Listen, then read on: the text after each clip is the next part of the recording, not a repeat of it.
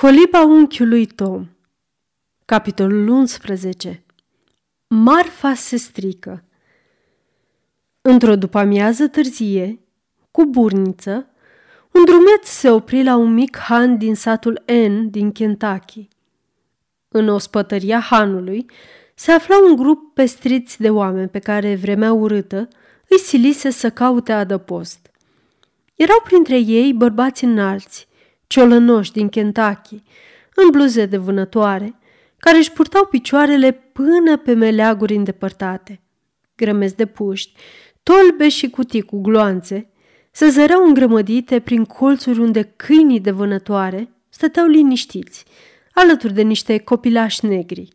De o parte și de alta a focului ședea câte un bărbat înalt, cu picioarele peste măsură de lungi, cu pălărie pe cap sprijinindu-și cizmele pline de noroi de marginea vetrei. Trebuie să spunem cititorilor noștri că această poziție era specifică mușteriilor hanurilor din ținuturile de vest. Hangiul, care se afla în dosul teșghelei, era un om înalt, bun la suflet, cu o claie de păr pe cap și cu o pălărie înaltă deasupra. La drept vorbind, toți cei ce se aflau în această încăpere – purtau pe cap această emblemă, caracteristică superiorității bărbătești. Fie că era o pălărie de pâslă, o foaie de palmier, o căciulă din blană de castor sau o borsalină nou-nouță, toate stăteau pe capetele lor ca un soi de independență republicană. Și fiecare din ele oglindea caracterul stăpânului ei. Unii o purtau pe o ureche, aceștia erau cei veseli, alții unde sau pe frunte. Aceștia erau cei dintr-o bucată, cărora totul le mergea din plin și purtau astfel pălăria, fiindcă așa aveau chef. Erau unii care o purtau dată pe ceafă. Aceștia erau cei cărora le plăcea să fie cei cu perspective largi. Nepăsătorii, care puțin se închiseau cum le stătea pălăria pe cap, o purtau cum se nimerea. De altfel, pentru a face psihologia pălăriilor trebuie să fii un adevărat Shakespeare. Negri, îmbrăcați în pantaloni largi și cămăși strâmte, furfoteau de colo până colo, în dorința de a sluji cât mai bine stăpânul și pe oaspeții acestuia, fără a face prea multă treabă. Adăugați la toate acestea un foc plăpând, plăcut, într-o vatră uriașă, o fereastră, o ușă largă deschisă și niște perdele fluturând în bătaia unui vânt rece și umed. Și veți avea astfel imaginea unui han din Kentucky. Cetățeanul din Kentucky constituie în zilele noastre cea mai bună pildă de transmitere din generație în generație a instinctelor și trăsăturilor specifice ale unei rase. Strămoșii lor au fost vânători curajoși. Trăiau prin codri și dormeau sub cerul liber, având stelele drept lumânări. Acum, urmașii lor se poartă la ei acasă și la alții, ca și cum o locuință ar fi o tabără. Nu-și scot pălăria din cap toată ziulica, stau cu picioarele pe scaun sau pe vatră, ca și strămoșii lor, care se trânteau în iarbă sprijinindu-și picioarele de copaci sau de bușteni. Acasă la ei, iarna și vara, geamurile și ușile sunt întotdeauna larg deschise, pentru a putea respira aer proaspăt în plămânilor puternici. Pe toți ceilalți oameni îi numesc străini și sunt cât se poate de deschiși la suflet, de veseli și de bine dispuși. Cu totul altă înfățișare avea drumețul nostru, care își făcuse apariția în mijlocul acestei societăți prea puțin ceremonioase. Era un bărbat scund, îndesat, bine îmbrăcat, cu o față rotundă și blândă, cu ceva ciudat și meticulos în întreaga lui înfățișare. Își adusese singur umbrela și geamantanul în cameră, împotrivindu-se cu încăpățânare la toate încercările servitorilor de a-i le lua, privind jurul lui îngrijorat și retrăgându-se în colțul cel mai călduros al camerei, își puse lucrurile sub scaunul pe care se așeză. După ce se instală, se uită neliniștit la picioarele lunganului care stătea lângă vatră, scuipând în dreapta și în stânga cu atâta energie, încât l-ar fi putut speria pe burghezul cu nervi mai slabi și obiceiuri mai delicate. Străinule, ce mai faci?" îl întrebă lunganul, întorcându-se spre el și scuipând în direcția noului sosit o salvă de tutun mestecat. Străinul mormăi ceva și își feri capul, evitând cu oarecare îngrijorare cinstea pe care i-o făcuse celălalt. Ce mai nou?" stărui lunganul, scoțând din buzunar un ghemotoc de tutun pe care a început să-l taie cu un cuțit de vânătoare. Nimic. Nu vrei puțin? Îl pofti omul de lângă vatră, întinzându-i tutunul cu un gest familiar. Nu, mulțumesc, nu face bine, răspunse străinul, schițând un gest de refuz. Serios? Nu vrei? Îl întrebă încă o dată lunganul, băgând bucata de tutun în gură ca să-și asigure rezerve de salivă amestecate cu suc de tutun. Noul venit tresărea de câte ori lunganul scuipa în direcția lui. Băgând de seamă lucrul acesta, lunganul, cum se cade, întorcea îndatoritor capul și își îndrepta tirul artileriei într-un alt sector, pornindu-se să bombardeze unul din vătraie cu o tehnică desăvârșită, prin care ar fi putut lua cu asalt o cetățuie. Ce scrie acolo?"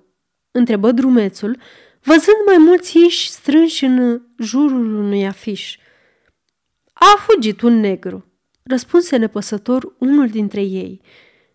Domnul Wilson, căci așa îl chema pe drumețul nostru, se ridică în grabă, își lăsă cu grijă lângă scaun geamantanul și umbrela, își scoase cu aceeași grijă ochelarii și îi puse pe nas.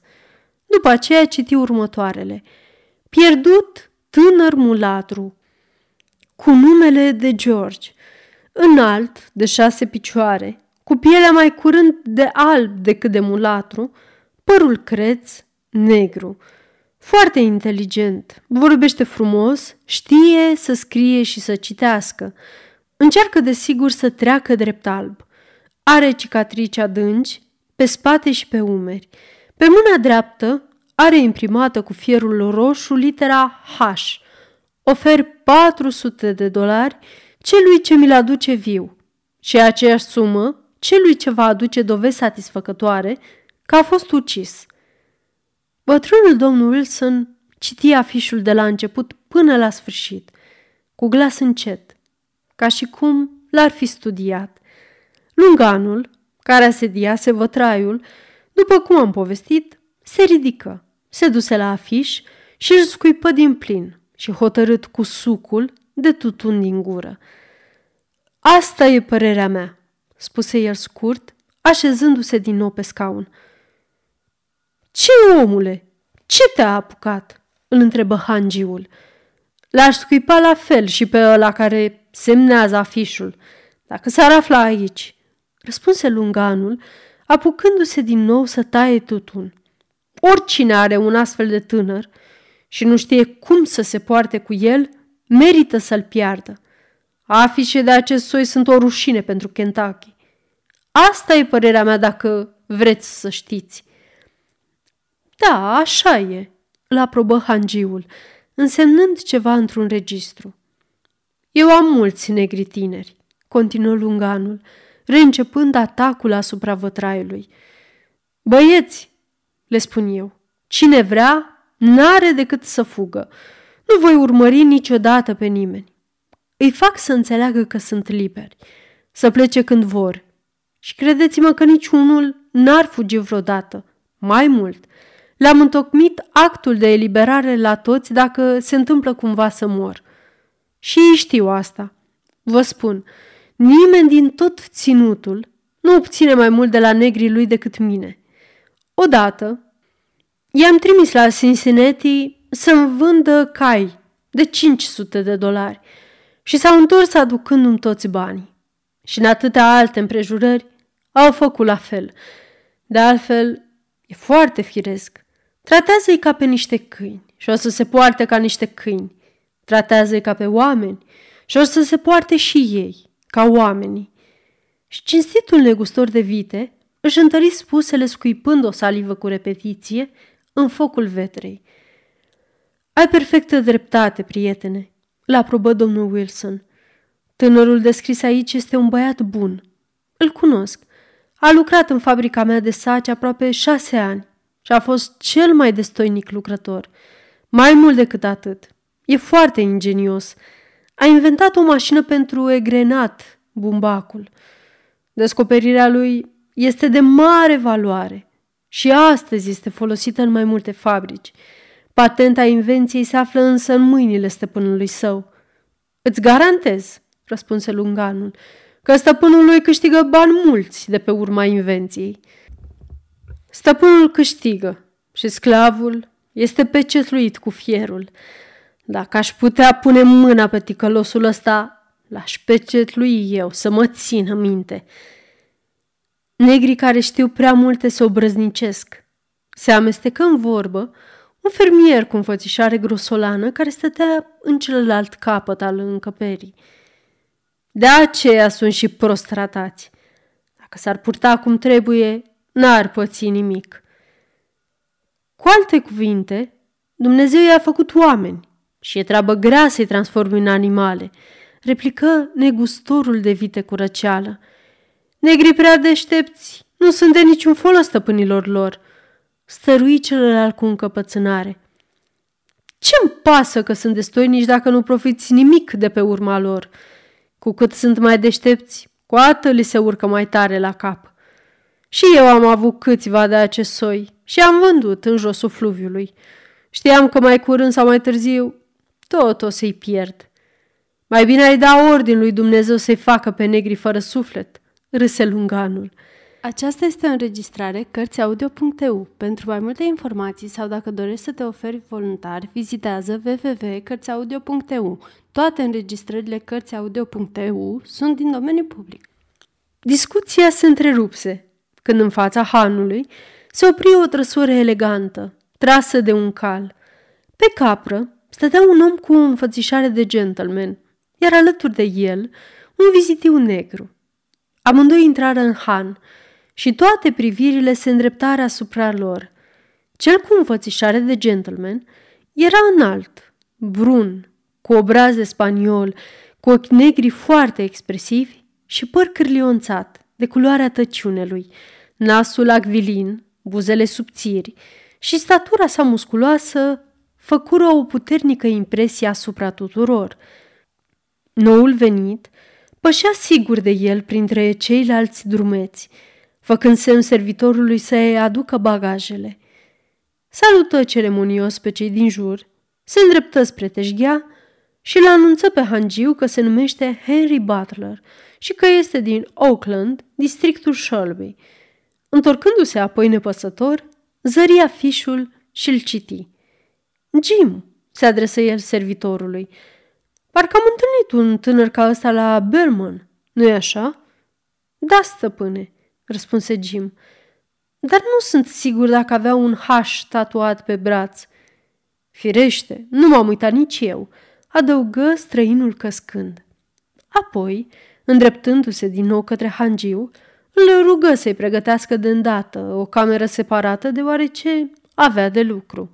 Hangiul îi răspunse slugarnic și în curând vreo șase-șapte negri, tineri și bătrâni, bărbați și femei, începură să mișune ca niște potârnichi prin camera destinată noului venit, foindu-se, împingându-se unul pe altul, întrecându-se, care de care să mulțumească mai bine și mai repede pe acest gentleman.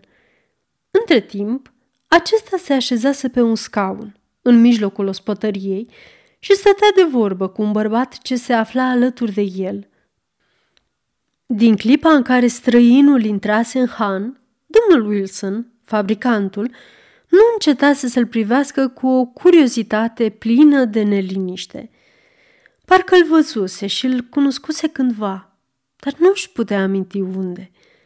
De câte ori nou venitul vorbea, se mișca sau zâmbea, domnul Wilson tresărea și se uita la el, dar când ochii mari și negri ai străinului îl fixau cu o indiferență rece, domnul Wilson întorcea capul.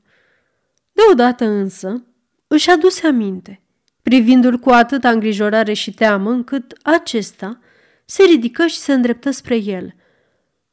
Domnul Butler, din Auckland. Da, da, sir, răspunse Wilson ca un om care nu s-a trezit bine din somn. Tocmai atunci intră un băiețaș negru, care vesti că domnul Butler își poate lua în primire camera. Jim, ai grijă de geamantane, rosti domnul Butler cu indiferență. Apoi, adresându-se domnului Wilson, adăugă, Aș dori să discut puțin cu dumneavoastră, între patru ochi. E vorba de o afacere. Dacă binevoiți, vă rog să poftiți în camera mea. Domnul Wilson îl urmă ca un somnambul. Intrară într-o încăpere mare, de la etaj, unde focul pâlpâia în vatră și câțiva servitori isprăviseră tocmai de pregătit patul pentru noapte. După ce se termină totul și servitorii plecară, tânărul încuie ușa și, punând cheia în buzunar, se întoarse încrucișându-și brațele pe piept și îl privi pe domnul Wilson drept în față. George, exclamă domnul Wilson. Da, el însuși, răspunse tânărul. Nu vine să-mi cred ochilor. Sunt uh, destul de bine deghizat, nu-i așa? Cu puțină coajă de nucă am căpătat culoarea ciocolatei. Mi-am vopsit și părul, așa încât, după cum vedeți, nu mai semăn cu tânărul despre care e vorba în afiș. George, e o carte primejdioasă. Nu te-aș sfătui să o joci. O fac pe propria mea răspundere, răspunse George, zâmbind cu mândrie. Trebuie să subliniem întreagăt că George era numai pe sfert negru, tatăl lui fiind alb. Mama lui era una dintre multele nenorocite care, din cauza frumuseții ei, ajunsese sclava patimii unui stăpân alb și mamă a numeroși copii care nu-și cunoscuseră niciodată tatăl. Fiind urmașul uneia dintre cele mai vechi familii din Kentucky, George moștenise de la tatăl său tipul european, trăsături fine și o mândrie care nu se lăsa călcată în picioare. De la maică sa moștenise o ușoară nuanță de mulatru și ochii mari și negri. Schimbându-și culoarea pielii și a părului, George părea un tânăr spaniol jet pe jet. Și deoarece atitudinea și gesturile îi erau născute, el putea să joace cu ușurință rolul îndrăzneț pe care și-l propusese, acela al unui gentleman călătorind cu servitorul său. Domnul Wilson, care era un om bun, dar fricos, se plimba neliniștit prin cameră și, după cum spuse scriitorul John Bunyan, multe îi treceau prin cap. Având de ales între dorința de a-l ajuta pe George și o anumită noțiune confuză de respect față de lege și ordine. Umblând de colo până colo prin cameră, rupse pe neașteptate tăcerea. Bine, George, cum ai putut să fugi de la stăpânul tău? N-ar trebui să mă mire, dar în același timp îmi pare rău, George. Cred că este datoria mea să ți-o spun. De ce vă pare rău, sir? întrebă George liniștit. Pentru că te văd călcând legile țării tale. Țara mea? răspunse George cu amărăciune. Singura mea patrie este mormântul și aș dori ca Dumnezeu să mă trimită acolo. Nu, George, nu, n-ai dreptate. Nu e drept. Ai avut într-adevăr un stăpân rău care s-a purtat urât cu tine. Nu încerc să iau apărare, dar îți aduce aminte că îngerul din Biblie i-a poruncit lui Agar să se întoarcă la stăpâna ei și să fie supusă. Și apostolul l-a trimis pe Onesim înapoi la stăpânul lui. Nu vorbiți de Biblie în felul acesta, spuse George cu ochii scânteietori. Soția mea e creștină Și am să mă fac și eu creștin dacă voi ajunge acolo unde doresc. Dar dacă dați astfel de pilde din Sfânta Scriptură, unui om care se află în situația mea, îl faceți să renunțe imediat la religie. Cer ajutorul lui Dumnezeu și îl întreb dacă greșesc, fiindcă vreau să fiu liber. Sentimentele tale sunt firești, George, răspunse domnul Wilson, suflându-și nasul. Da, sunt firești, dar este de datoria mea să nu te încurajez. Situația ta e îngrozitoare. Ai avut o soartă grea, dar apostolul ne învață. Lăsați pe fiecare să meargă pe drumul care este scris. Trebuie să ne supunem soartei, George. Nu-ți dai seama? George stătea cu capul sus, cu brațele încrucișate pe pieptul său puternic și cu un zâmbet amar pe buze. Aș vrea să știu, domnule Wilson, dacă ați fi luat prizonier de către indieni, despărțit de soție și copii, și condamnați să munciți toată viața pe pământul vostru și să cultivați grâu pentru ei, nu pentru dumneavoastră. Ați mai spune și atunci că fiecare trebuie să-și urmeze drumul care este hărăzit? Aș crede mai degrabă că ați socotit primul cal întâlnit în cale, drept un semn al providenței, și ați fugi. Nu-i așa? La aceste argumente, domnul Wilson îl privi țintă. Deși nu era maestru în polemică, avea totuși o calitate care lipsește multor experți în ale logicii. Nu spunea nimic când nu era nimic de spus. Așa că, frecând mânerul și netezind cu grijă toate cutele umbrelei, își continuă îndemnurile în liniile generale. George, știi prea bine că ți-am fost întotdeauna prieten. Tot ce te-am sfătuit a fost spre binele tău. De data asta riști prea mult. N-ai niciun sorț de izbândă. Dacă vei fi prins, o vei păți rău de tot. Te vor chinui până o să rămâi mai mult mort decât viu și te vor vinde în josul fluviului.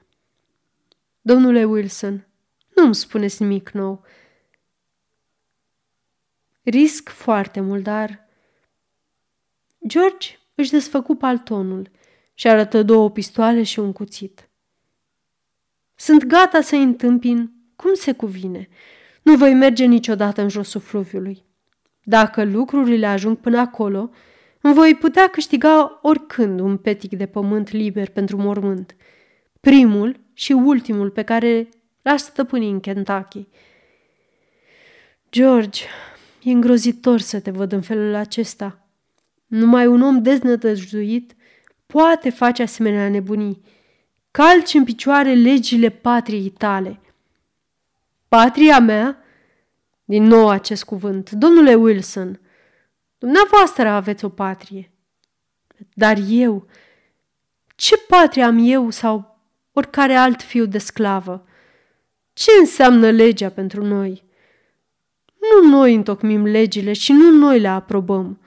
Noi nu avem cu ele nici în clin, nici în mânecă. Ele sunt menite doar să ne distrugă și să ne țină în robie. Oare n-am ascultat discursurile dumneavoastră de la 4 iulie? Nu ni se spune oare odată pe an că guvernele au fost investite cu putere de către guvernanți? Ce poate gândi un om care aude asemenea afirmație?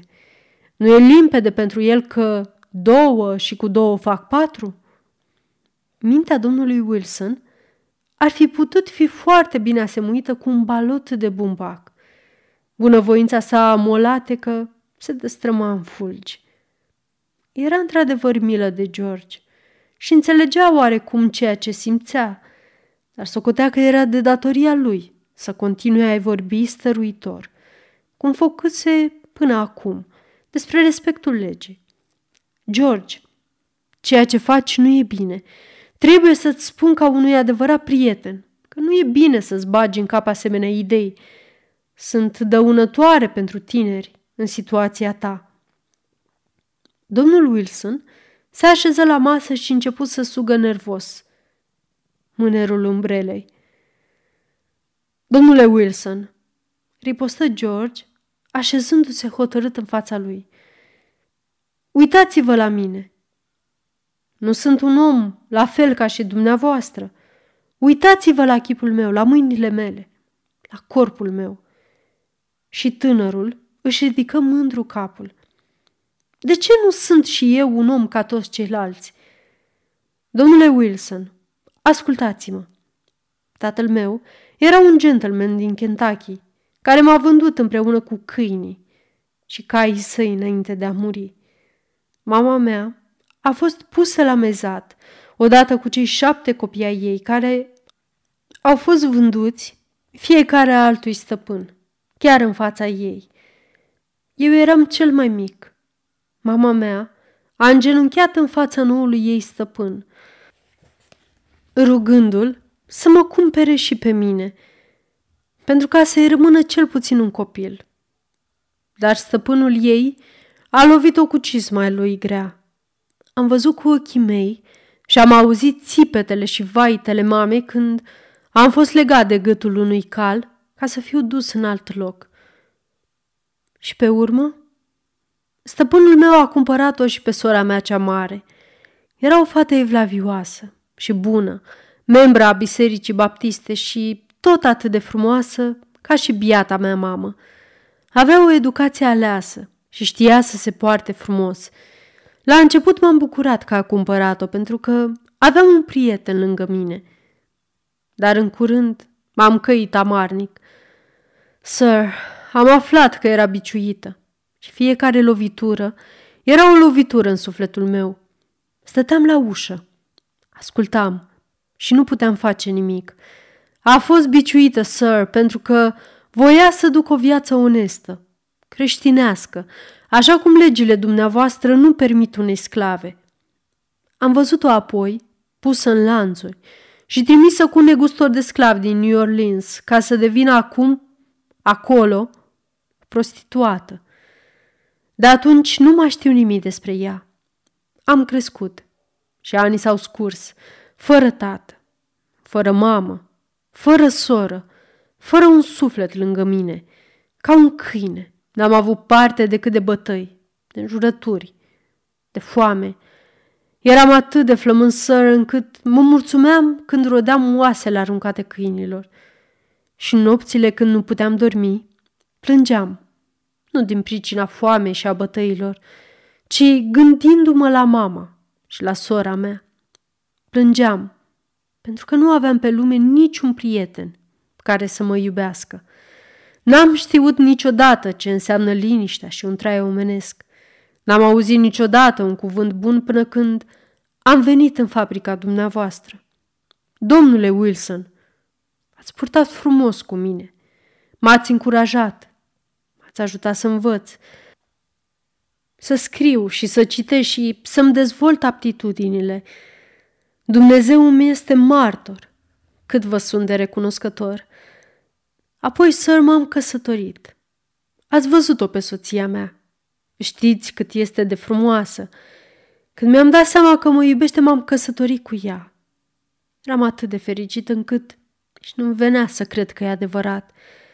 Și, sir, pe cât este de frumoasă, pe atât este de bună. Dar ce s-a ales de ea? Într-o bună zi, stăpânul meu a venit și m-a smuls de la munca mea – de lângă prietenii mei, de lângă toți cei ce mi erau dragi. Și m-a aruncat din nou în mocirlă. De ce? Pentru că pretindea el uitasem cine eram, pentru că voia să-mi arate că eram doar un negru. Și asta nu-i tot. A încercat să mă despartă de soția mea și să mă silească să trăiesc cu altă femeie. Legile dumneavoastră îi dau dreptul să facă așa ceva, potriva voinței lui Dumnezeu. Domnule Wilson, nelegiuirea care a distrus pe mama și pe sora mea, pe soția mea și pe mine, este consfințită de legile dumneavoastră. Și orice cetățean din Kentucky are dreptul să o săvârșească fără ca cineva să-l poată împiedica. Sunt oare acestea legile patriei mele? Sir, eu nu am patrie, după cum nu am tată, dar voi avea o patrie. Nu cer nimic de la țara dumneavoastră. Vreau numai să fiu lăsat în pace. Voi pleca în Canada unde legile mă vor apăra. Acelea vor fi legile patriei mele și le voi respecta. Dar dacă cineva va încerca să mă împiedice, o va păți rău, căci sunt hotărât să fac orice. Voi lupta pentru libertatea mea până la cea din urmă suflare. Așa au făcut și strămoșii dumneavoastră. Dacă ei au procedat drept, înseamnă că și eu fac la fel. Această tiradă rostită de George, ba așezând la masă, ba ridicându-se și umblând agitat prin cameră, precum și lacrimile și privirile lui scânteietoare, produseseră o impresie puternică asupra bunului și bătrânului gentleman. Își scoase o batistă de mătase galbenă din buzunar și își ștergea neîncetat fața. Blestemații, îi spune el. Am spus-o întotdeauna, dar nu vreau să blestem. Bine, George, mergi înainte. Mergi înainte, dar fii atent, băiatul meu. Nu împușca pe nimeni, George, decât dacă... Nu, mai bine nu împușca niciodată pe nimeni și nu lovi pe nimeni. Dar unde e soția ta, George?" adăugă el, sculându-se din nou și umblând prin cameră. A fugit, sir. A fugit copilul în brațe, călăuzită de steaua polară. Dumnezeu știe unde. Cine știe dacă ne vom mai întâlni vreodată pe lumea asta? E cu putință, îngrozitor. De ce? Că doar avea stăpâni buni.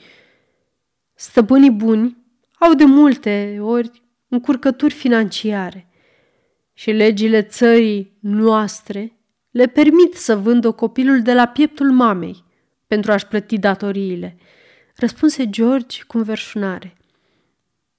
Bine, bine, admise bătrânul Wilton, căutându-se prin buzunare. Poate că de data asta nu mă conduc după rațiune, așa că Iată, George, și scoțând din buzunar un teanc de bagnote, îi le dădu lui George. Nu, scumpul meu domn, sunteți prea bun. Ați făcut destule pentru mine și nu vreau să vă mai produc încurcături. Am destui bani și sper că or să-mi ajungă.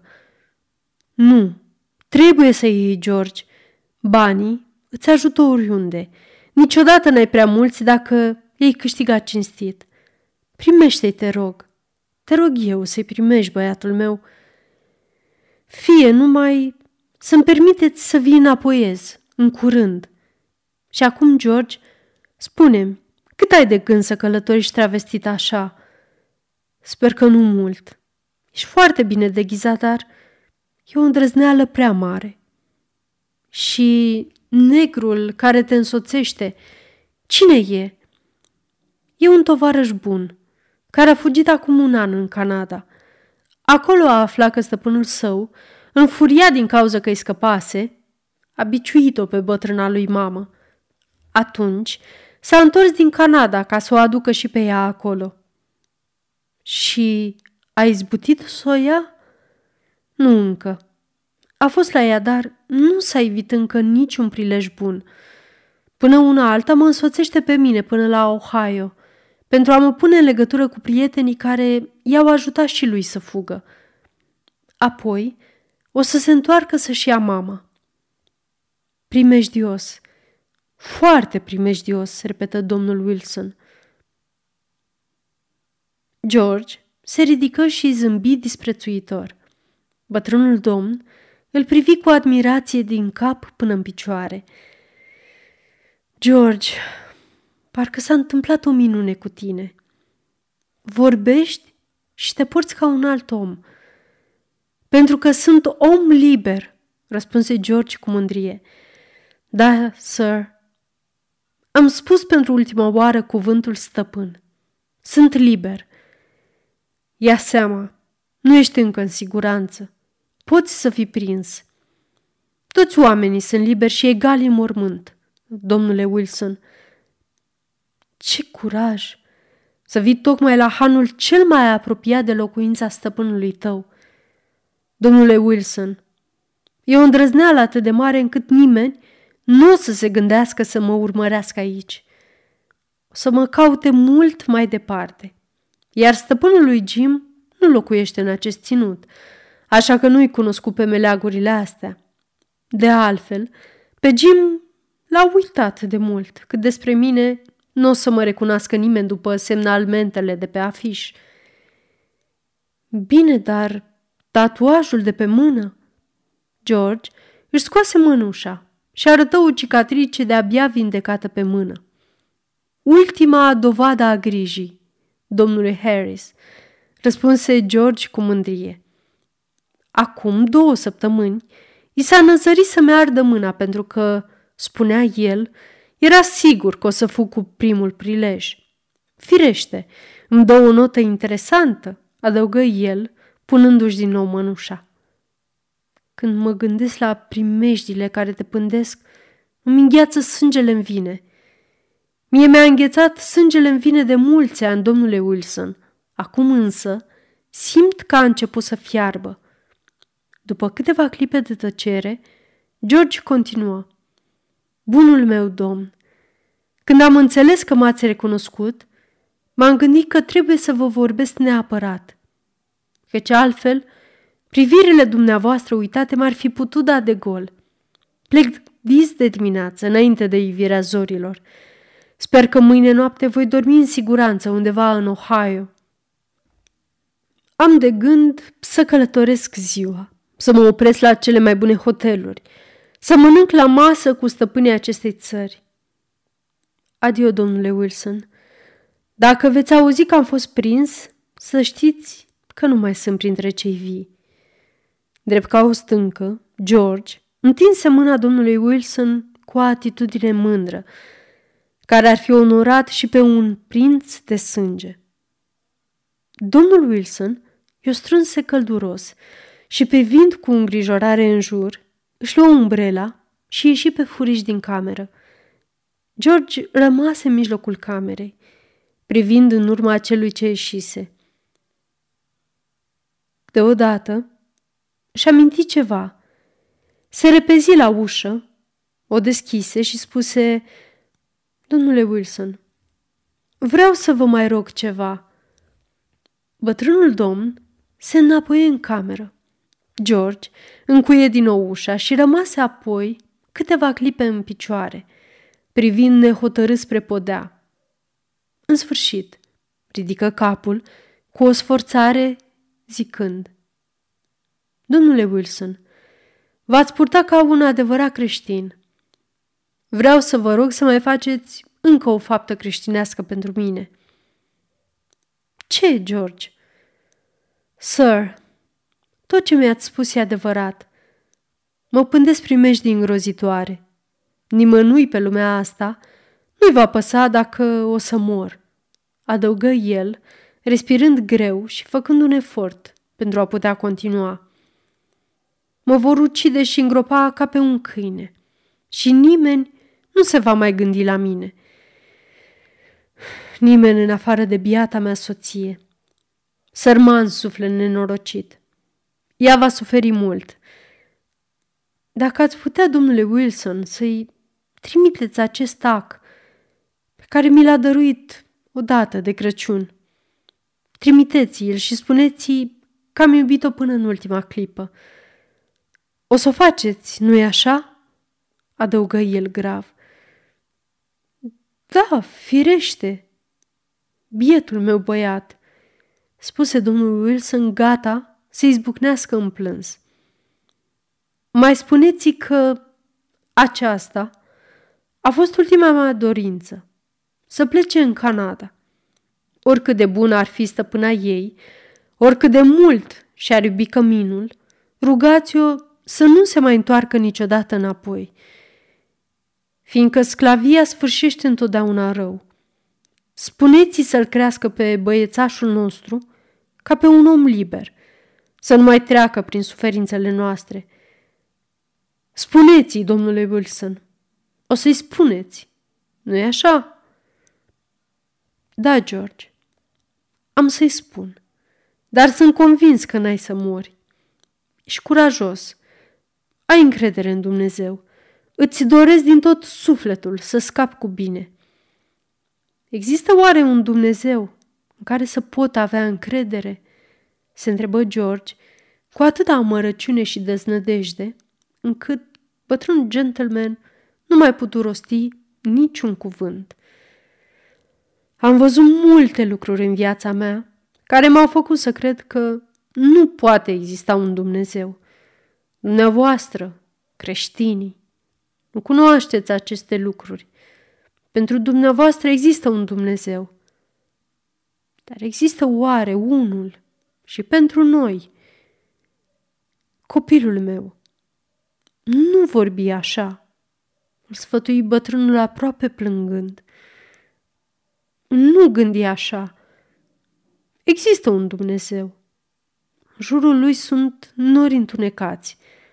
În împărăția lui însă domnește dreptatea. Există un Dumnezeu, George. Trebuie să crezi în El. El te va ajuta. Totul va fi bine, dacă nu pe lumea asta, atunci în viața de apoi. Mila sinceră și bunăvoința bătrânului îi dă dură deodată o înfățișare demnă și hotărâtă. George încetă să se mai plimbe agitat prin cameră și, oprindu-se gânditor, rosti calm. Îți mulțumesc pentru sfatul acesta, bunul meu prieten. Mă voi gândi întotdeauna la el –